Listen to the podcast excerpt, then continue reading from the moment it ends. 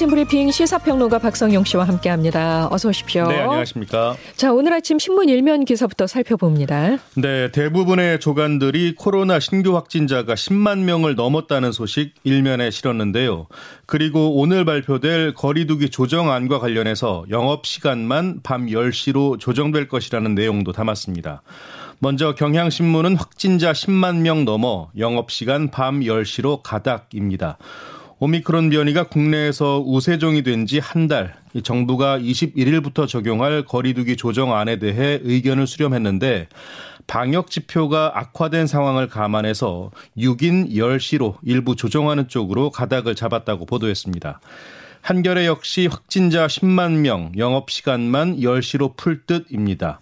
그리고 조선일보는 이재갑 방역 전문가 말 안 듣는 정부와 같이 일 못해라는 기사인데요. 지난 16일 일상회복지원위원회 위원직을 사임한 이재갑 한림대 강남성심병원 감염내과 교수의 인터뷰 내용 일부를 그대로 제목으로 달았습니다. 중앙일보는 무엇도 우리를 흔들지 못했다라는 제목인데요. 베이징 겨울올림픽에서 선전을 펼친 쇼트트랙 대표 최민정과 황대현 선수의 기자회견 내용 일면 머릿기사로 실었습니다. 코로나 관련 기사가 대부분 일면 머릿기사를 차지했네요. 예, 그렇습니다. 아, 일면의 다른 기사들은 어떻습니까? 네. 대선 후보들의 공약 관련 내용도 일면에 담겼는데요. 먼저 중앙일보는 이재명 부동산세 올라 나도 화나 내릴 것. 윤석열 현 정부 집값 악의적으로 올렸답니다. 이재명 더불어민주당 후보와 윤석열 국민의힘 후보가 수도권을 공략하면서 특히 사나워진 부동산 민심을 붙잡는데 공을 들였다는 내용입니다.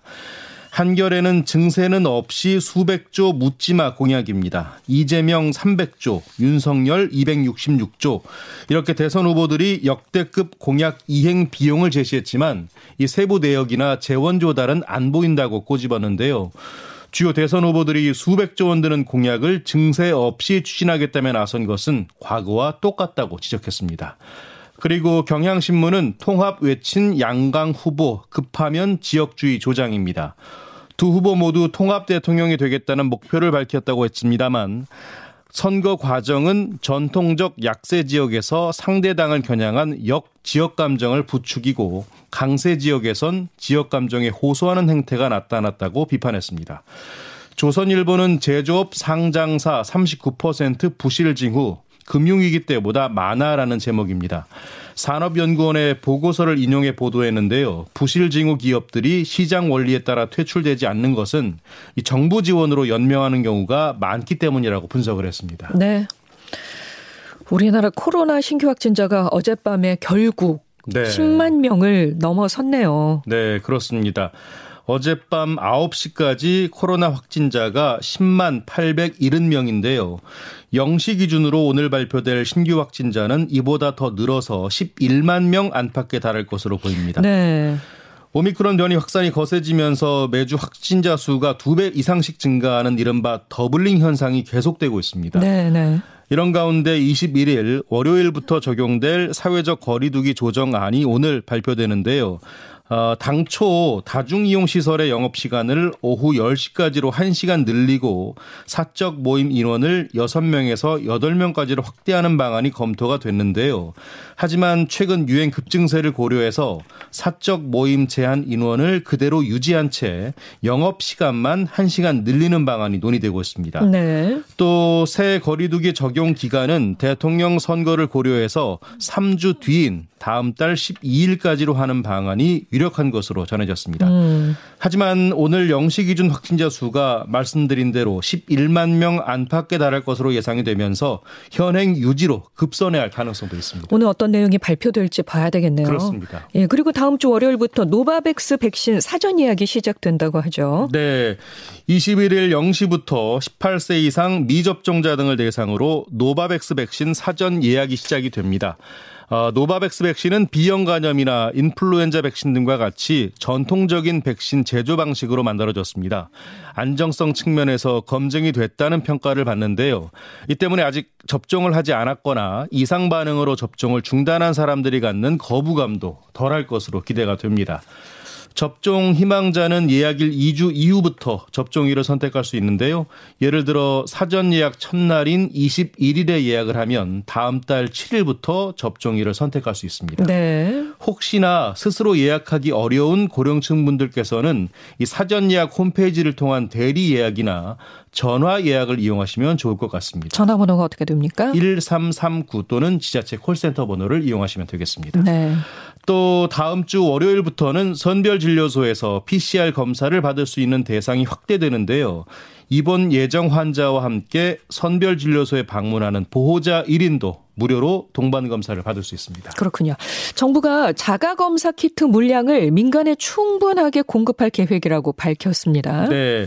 김부겸 총리가 약사회장 그리고 7개 편의점 대표와 간담회를 갖고 신속 항원 검사 키트 유통 안정화 방안을 논의했는데요. 이 자리에서 앞으로 매주 1,200만 개 이상의 충분한 검사 키트 물량을 민간에 공급할 계획이라고 밝혔습니다.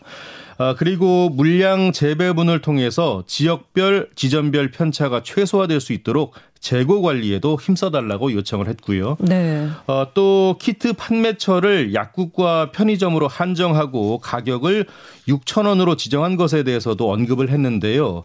가격 급등과 잦은 품절로 국민이 불편해하는 일이 반복돼서는 안 된다며 이유를 설명하기도 했습니다. 온라인에서는 그런 일이 벌어졌었죠. 그렇습니다. 그렇기 때문에 이렇게 약국과 편의점에서 구입할 수 있도록 한정한다 이렇게 발표를 한 거고요. 예, 맞습니다. 아, 경북 영덕에서 난 대형 산불 진화가 다 됐죠? 네, 어제 오후 2시 30분쯤에 큰 불길이 잡혔고요.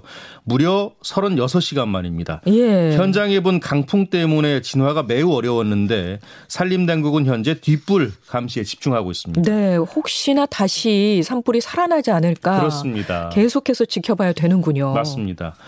아직까지 산불에 따른 인명 피해나 재산 피해는 보고되지 않았는데요. 하지만 이번 불로 산불에 영향을 받은 구역이 무려 400헥타르 정도로 추정이 되고 있습니다. 아, 네. 축구장 560개에 해당하는 면적인데요. 산림 당국은 구역 내에 산불 피해가 나지 않는 지역이 있어서 앞으로 조사를 통해서 피해 면적을 정확하게 산출할 계획입니다. 강원 영덕군은 이번 산불의 원인으로 농업용 반사 필름이 전신주에 날아가면서 불꽃이 일어나 발생한 것으로 추정을 하고 있습니다. 네. 참고로 이 농업용 반사 필름이란 게 과일이 햇볕을 골고루 받게 해서 생육과 품질을 높여주는 농자재인데요. 네네. 네. 하지만 잘 썩지 않아서 환경을 오염시키고 특히 바람에 날려서 전신주에 걸리면 정전과 화재, 주범이 되기도 한다고 합니다. 오늘도 바람이 좀 강하거든요. 예. 예. 이 산불은 특히나도 조심을 해야 되고요. 그렇습니다. 화재 나지 않도록 불씨 관리 잘 하셔야겠습니다. 네. 자, 국민의당 안철수 대선 후보의 유세버스에서 두 명이 사망한 사고 관련해서 이 개조 과정에 문제가 여러 가지가 있었다는 조사 결과가 나왔네요. 예. 일단 버스 운용과 LED 설치 등에 대한 계약이 복잡하게 진행된 것으로 전해졌는데요. 국민의당, LED 설치 업체, 필름 wrapping 업체, 버스 회사 이렇게 최대 4중으로 계약 관계가 이뤄진 것으로 알려졌습니다.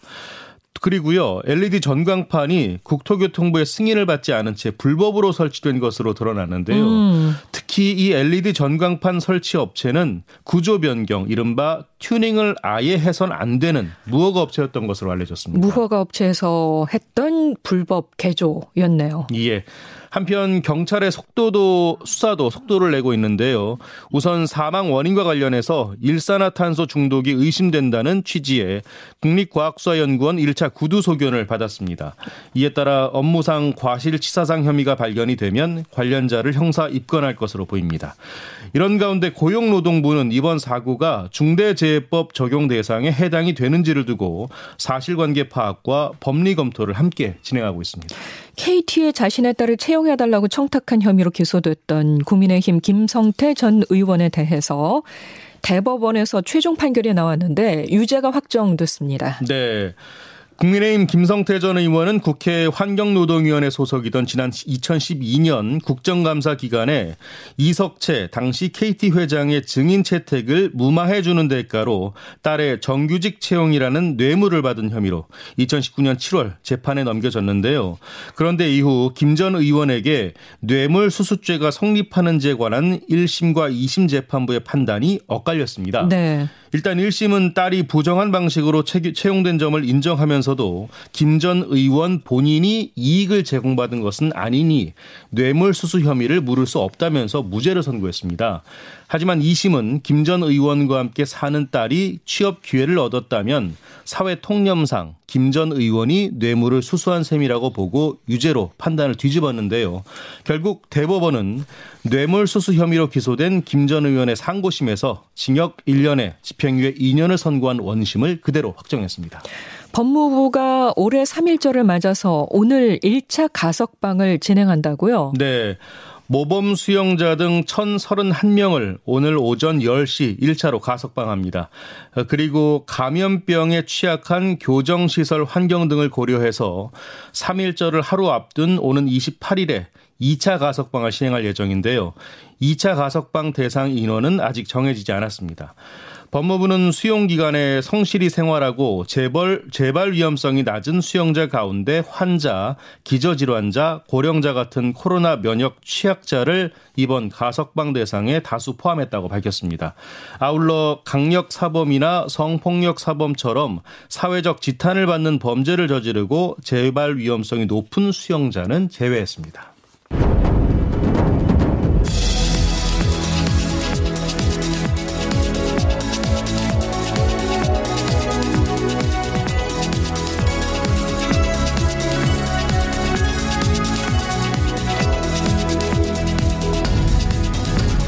뉴스 전해드립니다. 굿모닝 스포츠. 베이징 동계올림픽 피겨 스케이팅 여자 싱글의 유영 선수, 김예림 선수 정말 아름다운 모습이었습니다. 예, 맞습니다. 우리나라 선수로는 처음으로 두 명이 예. 한꺼번에 톱10에 이름을 올린 거죠. 예. 아마 많은 분들이 공감하셨을 텐데요. 두 사람 모두 정말 첫 올림픽 무대에서 큰 실수 없이 안정적인 연기로 자신의 실력을 마음껏 발휘했는데요. 유영은 최종 6위를 차지했고요. 김예림은 최종 9위로 올림픽을 마쳤습니다. 아, 한국 피겨 역사상 출전 선수 2명이 모두 톱 10 안에 든 것은 남녀를 통틀어 이번이 처음인데요. 예, 그만큼 한국 피겨의 수준 자체가 높아졌다는 의미로 해석할 수 있겠습니다. 네. 아, 그리고 컬링 여자 국가대표 팀킴의 4강 진출은 아쉽게 불발이 됐습니다. 스웨덴과의 9차전에서 4대 8로 졌고요. 결국 4승 5패 공동 6위로 이번 올림픽 여정을 마무리했습니다. 또 스피드 스케이팅 여자 1000m 경기가 있었는데요. 김민선과 김현영이 출전해서 16위와 25위를 각각 차지했습니다. 그리고 만 17세로 첫 올림픽 무대에 나선 프리스타일 스키의 이승훈 선수는 최종 16위를 기록했고요. 메달 소식은 없었습니다만 우리 선수들이 최선을 다한 하루인 것 같습니다. 예전보다 이렇게 고르게 네. 전 종목에 우리 선수들이 출전해서 열심히 경기를 펼치는 모습이 정말 멋있어 보이더라고요. 예, 맞습니다. 베이징 동계올림픽 이제 막바지를 향해서 치닫고 있는데 예. 오늘 주요 경기는 어떤 것들이 있습니까? 네, 오늘은 남자 스피드 스케이팅 1000m 경기가 열립니다. 차민규와 김민석이 출전하는데요. 앞서 열린 500m 에서 500m와 1500m에서 나란히 시상대 오른 만큼 이 좋은 흐름을 이어간다면 이번 대회 두 번째 메달 획득도 기대해 볼 만합니다. 네. 우리나라 스피드 스케이팅은 오늘 경기가 끝나면 내일 남녀 매스 스타트 경기 일정만을 남기게 되는데요. 남자부 정재원, 이승훈 그리고 여자부 김보름, 박지우가 출전합니다. 예, 참고로 매스 스타트는 이 4년 전에 평창 올림픽에서 처음이 채택됐는데요. 스피드 스케이팅과 쇼트트랙을 합해 놓은 경기 방식입니다. 그만큼 이 쇼트트랙에서 기량을 다진 우리 선수들에게는 유리한 면이 있는데요. 오늘과 내일도 우리 선수들의 선전 기대하겠습니다. 네, 지금까지 시사평론가 박성용 씨 감사합니다. 고맙습니다.